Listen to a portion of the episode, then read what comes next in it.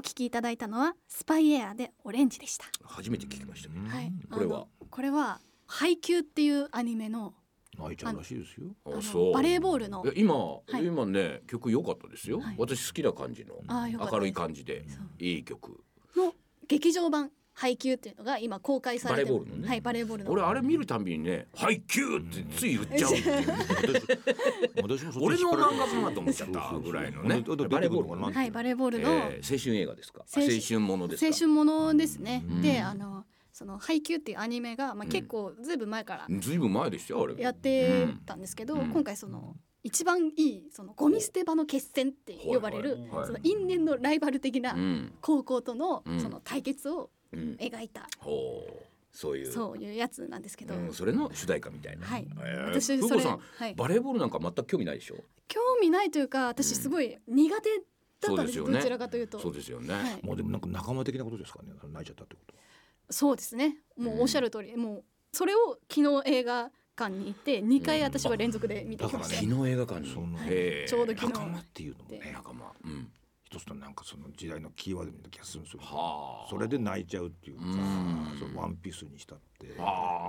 あ、ね、あのバスケのアニメになってましたけはいはいねスラムダンクあれにうんスラムダンクにしたってなうんんか、そういうものに対するなんかあるんじゃないかと思うんですよあとはなんか強いものにこう立ち向かっていくっていう、うんですよね。はいはいなんかはいはいねはいはい、そこをなんか自分の代わりになんかやってくれるみたいなあーことをうん一緒になるみたいなのがなんか、ねうえん一人の力じゃないんだみたいだな。からそこで泣くっていうのはさいやうんねん泣くっていうのは普通はね悲しくてとかねあるんですけれどもねそうではない部分そうではなのい部分です涙よっていうそこはねどっかで自分と地続きになれてる部分なんですよ。あそのバレーボールのもう試合がもう展開されてるわけですようんだからもう実際にこう自分がそこにいてあーあのもう観戦してるかのような気持ちになって私はあの映画館に出る時1回目見た時息止まってました からっていあうそんなにそうもう息が詰まるそれはやっぱりあれですか強いものに立ち向かう姿っていうことですかもうそうですししもそうれなをんか助け合うその主人公の男の子がうんそのバレーボールするにしては身長がちっちあゃあいちっっちてゃいいうってことね男の子であーまあ私もね身う長んちっちゃいんちっちゃいでちっちゃいうんそういうのもあってこううんちょっと感情移入もするところもあり、はいはいはい自分ではなかなか実際のね生活の中で、なかなかそこまでね強くはなれないけれども、それを見てこうたぎるっていうことは私の中にもやっぱりそういうものに立ち向かって頑張るんだって いう気持ちはあるん だ。スポーツ観戦それあるんじゃないですか。うん自分にあるものだけじゃないじゃんきっと、うん自分にないもの、うん共感するものの中にもさ、だから結局自分と地続きになれる瞬間っていうのにやっぱり人間って来るわけじゃないですか、うん私自分はこの運動神経が良くないので、うんそのスポーツっていうできのないがですすよごねく苦手なんですけど私ができないものをこうんうんの人たちはこうこれだけ楽しそうにはいはいはいはい。やってのけるっていうところに私ができないことをこの人たちはこれだけ楽しそうにやってるのに自分がそれを見て感動できるってことは、はい一体ができてるっていそううことなんよですねどっかでねだらこの一体ができるってことは現実ではないんですようん一言ですからね。分けられちゃううんだかんら、うんできるできないっていうのはそうですねそれもだけど一体ができるっていう時にやっぱいいんですよそれは一番今ないからグッときちゃうんですよ、憧れっていうのも多分あるんだと思うんですけどですよね私もあのドラマのはい下克上甲子園何回か何回かあやってれましたよ。鈴木亮平さん鈴木亮平さん先生のその涙腺ポイントってどれなんですかね なんでしょうね。いやだからスポーツものでね、これもね弱小野球部がね行くんですけれども、その時にね。私の涙ポイントはですね、まあ高校生のがいいね、まあ出来損ないの野球も下手なってやつがいて、で鈴木亮平さんがね、いやまあうんいろんな理由があっての辞めるんですけどもね、みたいな時にまあでもあの先生がいないとダメだみたいな感じでね戻すわけですよ生徒たちがつ次の試合に勝ったら先生戻ってきてくれるかみたいにで先生戻ってきてでみんなで飯を食ってるわけですよで食ってる時にみんな言いたいんだけど先生ありがとうって言いたいんだけど照れくさくて言えないみたいな時になんとな くねきちゃういやこれがねはっきり言わないっていうそのところになんかグッときたみたいなところありますね。うん、全員でこうわーってこうねなんかやるんじゃなくて言いたいんだけど恥ずかしくて「先生ありがとう」って言えないみたいなね。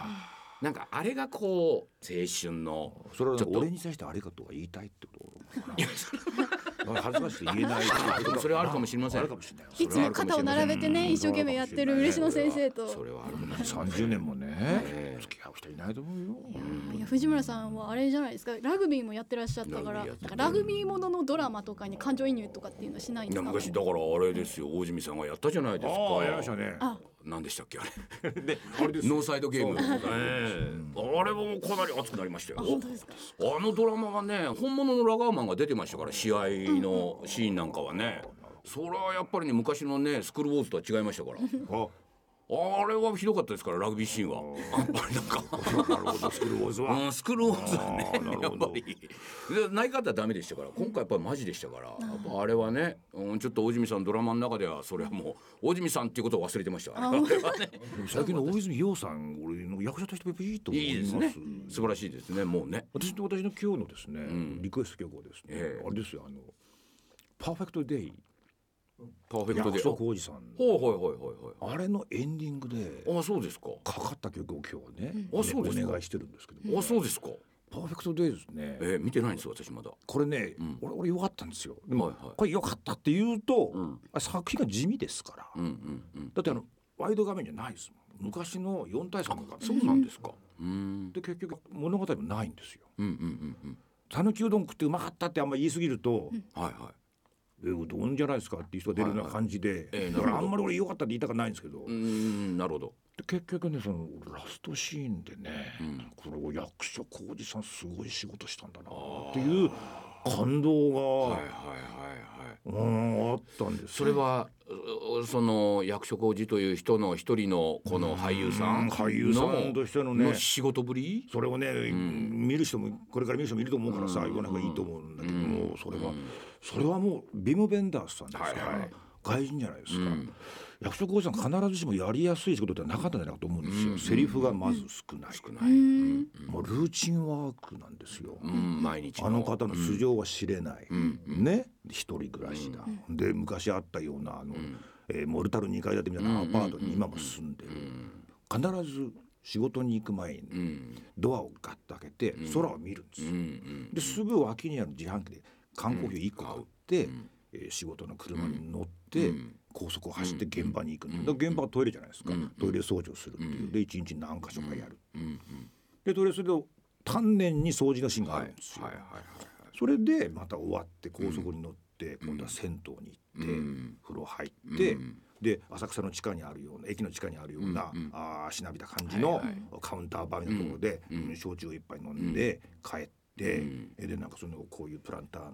なんか植物にこう、うん霧吹きで水をやって、うんで寝てうん夢を見るんですよ。ほうほうほうその夢もよくわからないんだけどなんだか夢なんですよ。えそしてまた夜が明けて、んドアバッと開けまた同てじ空を見て、うん観光をるこれはね、ん何回か繰り返すんですよ。はいはいはいこれがストーリーの代わりですね。はいはいこのルーチンワークがはいはいこれが本線です。どうでしょう。この本線です。うんこの本線があることによって見てられるんですよ。うん本線があるから、うん、確認なんです。あ、またド確認うんア開けたね。うんあ、また看護師買うんだ。でそこに思わせぶりな登場人物がうんふと時たま時々時々かなう。うんそのルーチンの中の繰り返しであずっと見てて、必ず夢を見るっていうのも不思議だったんですけど、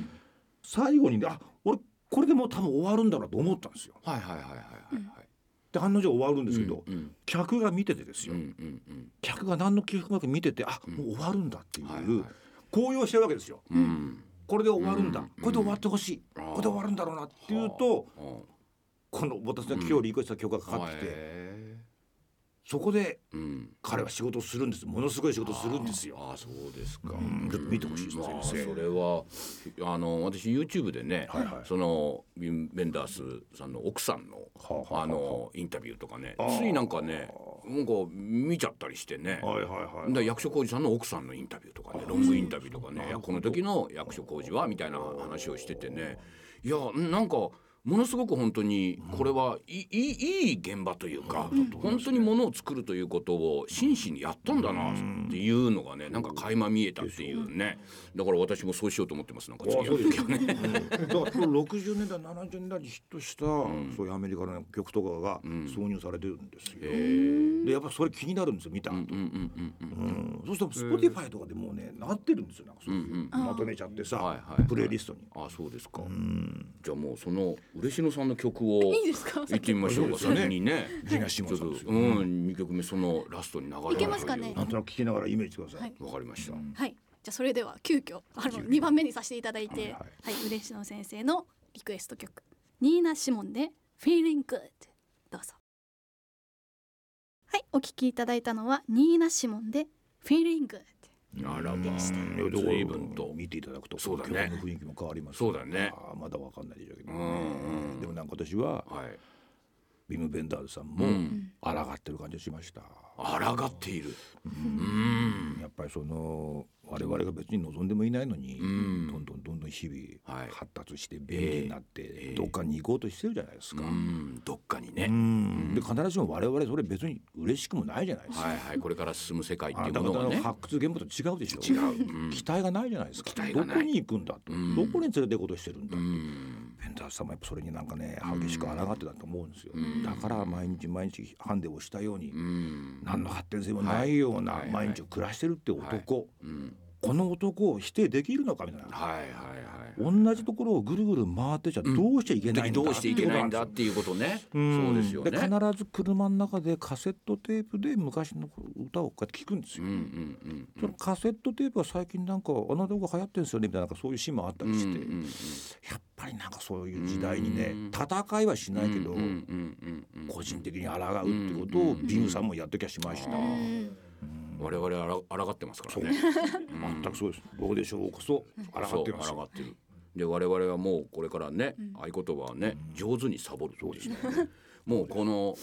う世間のねスピードだからどこに行くか分かんないのにこの船に乗せられてねみんながなんか知らないけどねそうですそうですそこの船に乗って行かなきゃいけないんだみたいな感じでこう何かにアクセクして何かに規制されて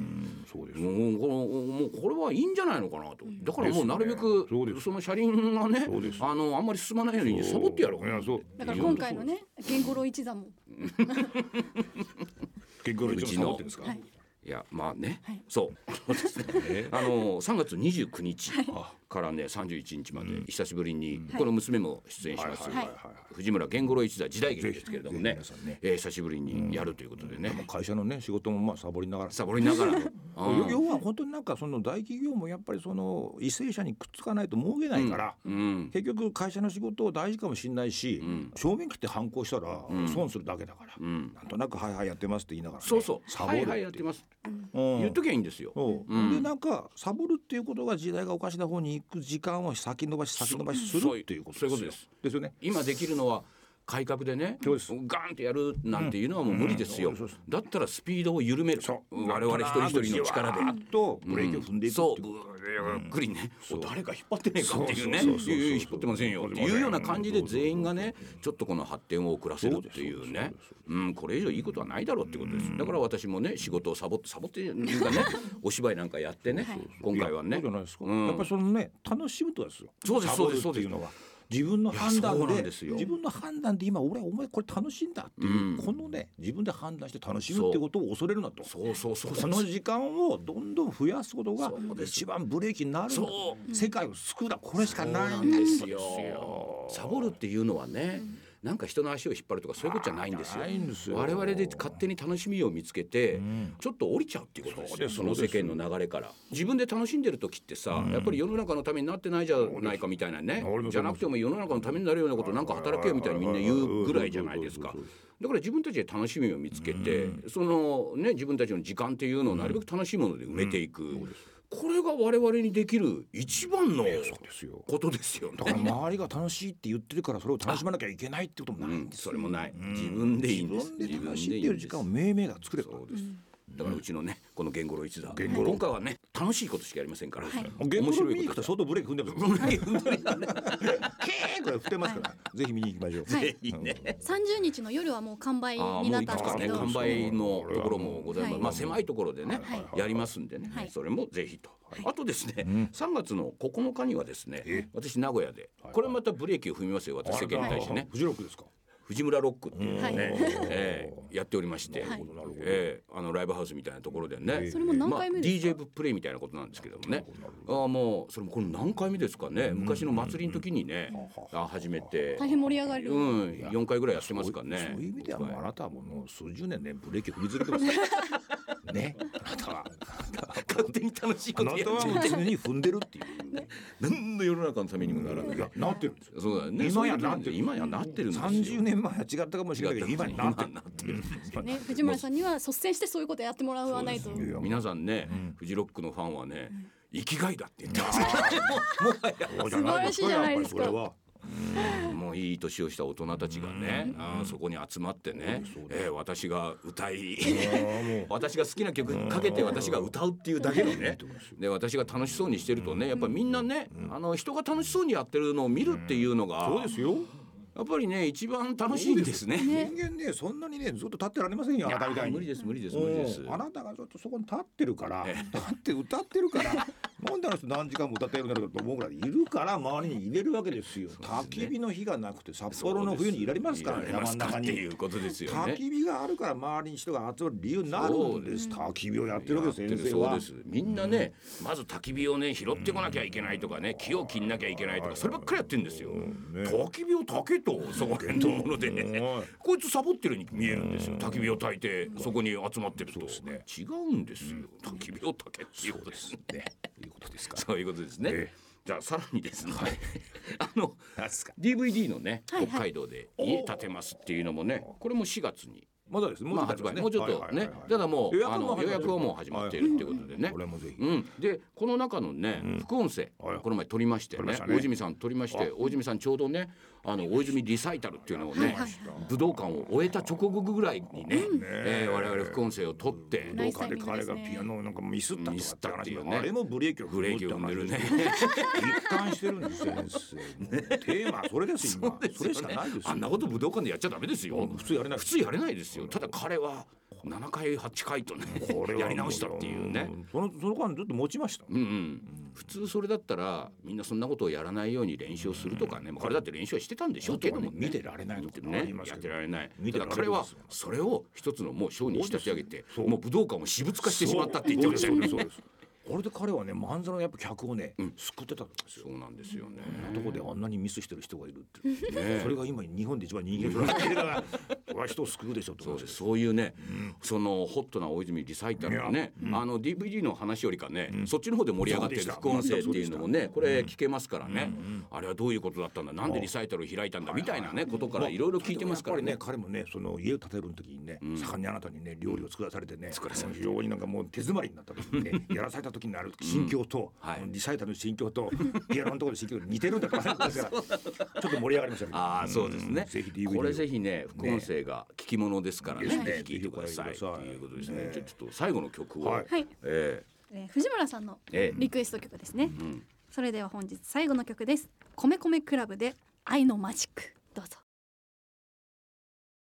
お聞きいただいたのは米米クラブで愛のマジックでした、うんもうこの歌はですね、はいいいもうすっからかんの中身これのはなんかなええいいですあねんなに気に食わなかったのになんで恋しちゃったんだろう愛のマジックだねみたいなそれだけの歌ですから。これはなんかドラマかなんかの曲いや全然あ私米米クラブ好きでね、あの賑やかな感じがね、でこの軽やかなね、もうどうでもいいような歌詞がねこれがね、なんかやっぱりよいいんですよね、これもフジロックでは歌いますから